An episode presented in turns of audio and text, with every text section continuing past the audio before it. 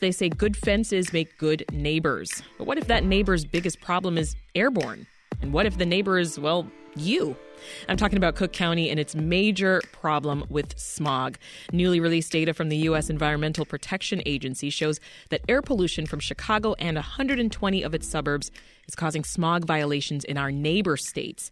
And not just that, but Cook County is the worst violator than any other county in the entire country. That means that being our neighbor, well, it's kind of the worst when it comes to pollution.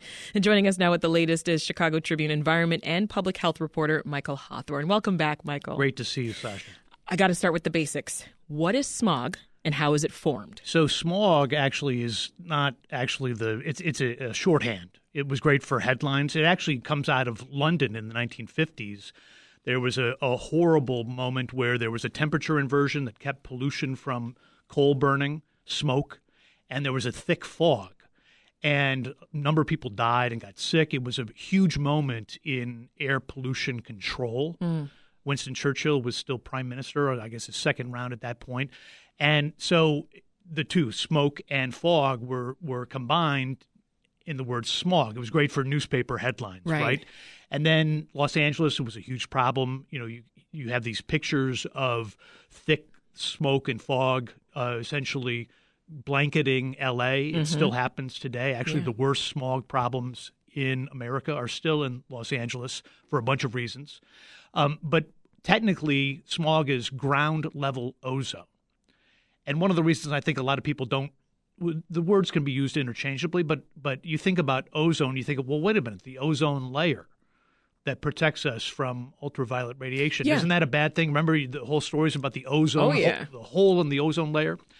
So at high altitude in the atmosphere where the ozone layer is, that's good for us. But down low, if we're breathing it, that's really horrible, especially if you have asthma, emphysema, uh, COPD. Um, and what scientists are finding and have found over the years is that that smog, ground level ozone, is much more dangerous than previous, previously thought. And mm-hmm. under the Federal Clean Air Act, 1970 Clean Air Act, the law, bipartisan law signed by Richard Nixon, requires that every five years that the EPA, U.S. EPA, look at the science and say, "Hey, is this standard for for reducing smog tough enough?" And Michael, when you say dangerous, what type of damage are you saying that it causes? Well, even low levels of exposure can damage your lungs. And if you have one of these underlying respiratory diseases or respiratory heart diseases, it can lead to premature death. It can lead to missed days of school, asthma attacks. And that's become problematic. And what scientists are finding is that at lower and lower concentrations in the air, smog, ground level ozone can trigger asthma and mm. some of these other health problems. Jeez. So we mentioned there Cook County being the worst neighbor when it comes to this smog, right? How much smog and what kind of violations are we talking about? Well, under a um, um, the latest smog standard, which was uh, promulgated, enacted by the Obama administration after a bunch of political back and forth in the mid 2000, 2010s, um, the level now is 70 parts per billion in the air. And parts of the country, counties, are what the EPA calls either in attainment with the standard or in non attainment. And there's monitors are all around the country that are measuring on an hourly basis smog. Yeah.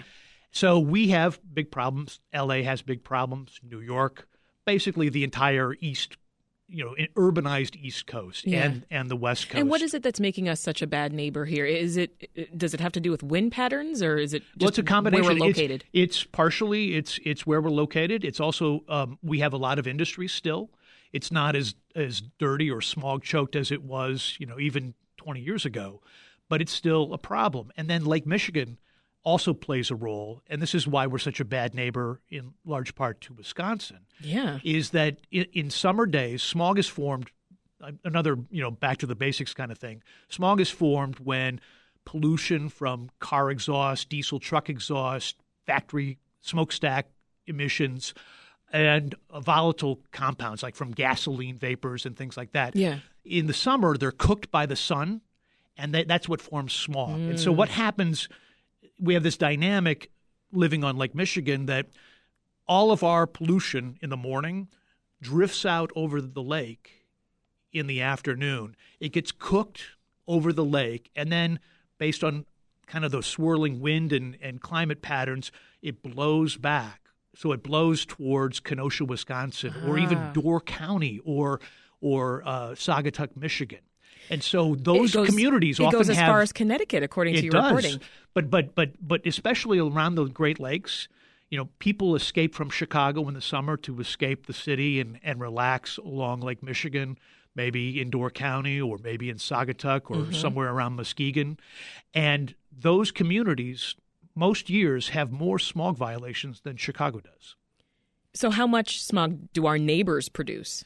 Not much. I mean, those communities are pretty small. Yeah. And so it becomes a problem. This good neighbor plan, this good neighbor provision, what you talked about at the beginning, being a good neighbor. If, if let's say uh, Muskegon, Michigan, they can't, they can only do so much, right? And under this good neighbor provision, if if if another county somewhere in the country is responsible for at least one part per billion of that over seventy part per billion violation, Yeah. Then they're responsible for doing something to clean up their own problems so it's not a problem for their neighbors. This is Reset. I'm Sasha Ann Simons. We're talking about newly released data from the U.S. Environmental Protection Agency. It shows Cook County contributes the most air pollution to other states, with Wisconsin bearing the brunt of our smog. And breaking it down with us right now is Chicago Tribune environment and public health reporter Michael Hawthorne. So I want to dig into um, the EPA's Good Neighbor Plan, right? Because it's expected to take effect in May and uh, be fully implemented by 2026.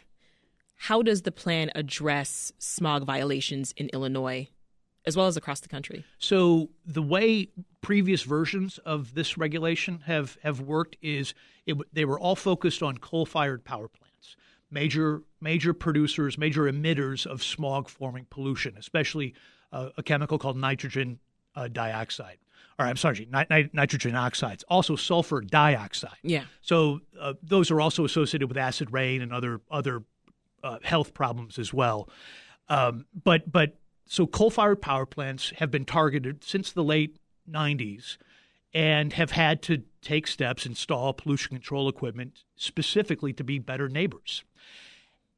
A lot of those coal plants now have shut down. We're in this big energy transition, you know, to cleaner forms of energy. A lot of coal plants have been uh, replaced with natural gas, which still produces when it's burned, it still produces smog forming pollution, but a lot less than coal does. And so, what the EPA has found is to get to this health based level, the 70 parts per billion, just controlling the coal plants isn't good enough. There's not as many around, and the ones, most of the ones that are still around, have these pollution controls that are required under law, mm-hmm. under under federal regulation. So now they're looking at different industries that also form smog forming pollution. So, which new industries have been Cement added? kilns, steel mills. Uh, I'm trying to think of some of the other chemical plants.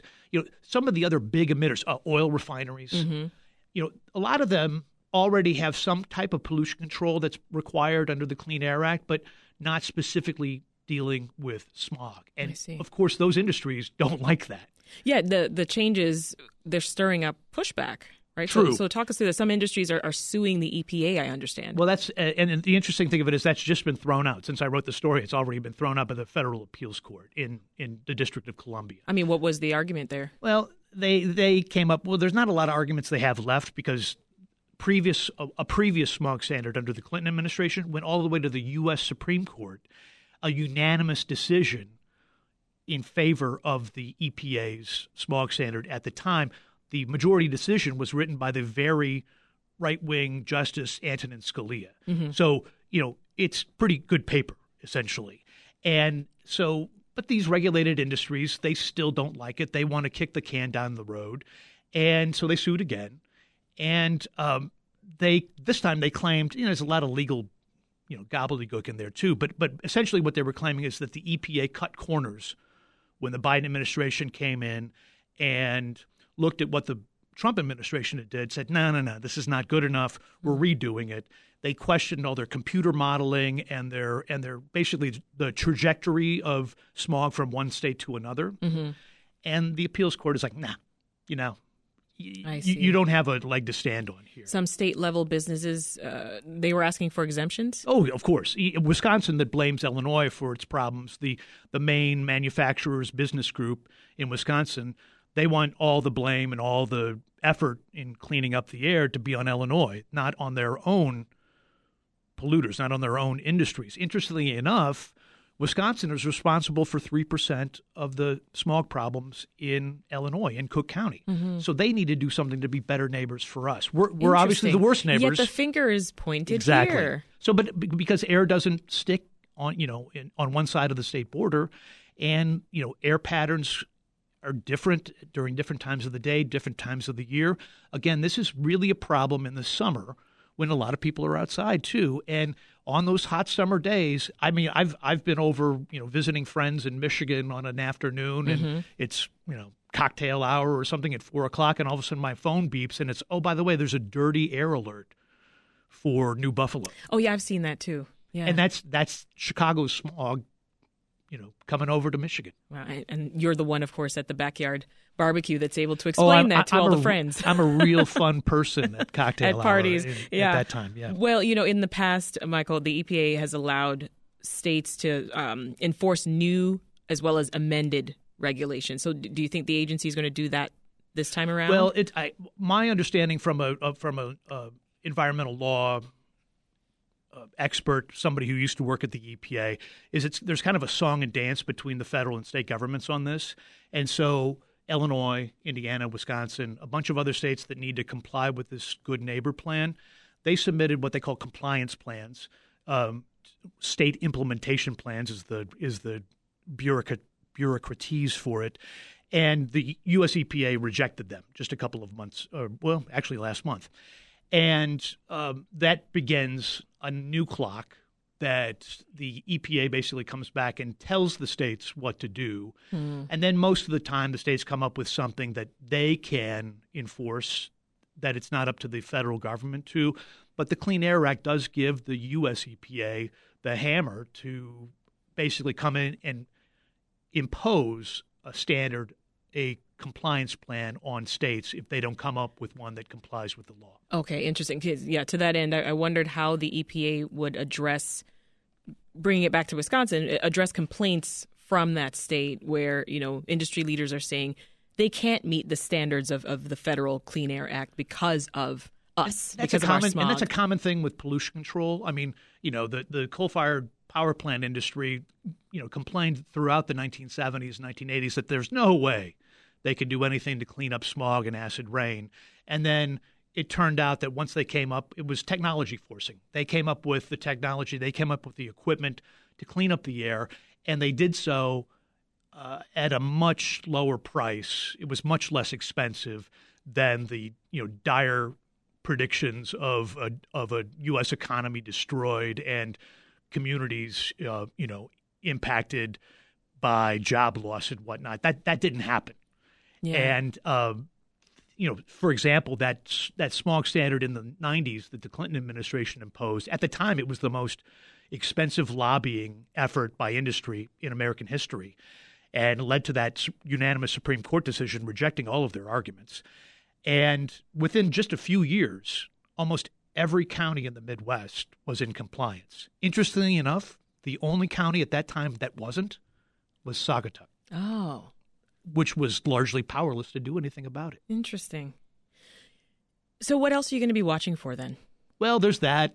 There's also we have a big I mean, issue. These lawsuits with, have now been thrown out. Yeah, we have a big issue with uh, lung damaging soot, also formed by a lot of these same polluters. We also have a big issue in Chicago that we haven't even talked about right now, but it's all of our diesel truck traffic and locomotive traffic.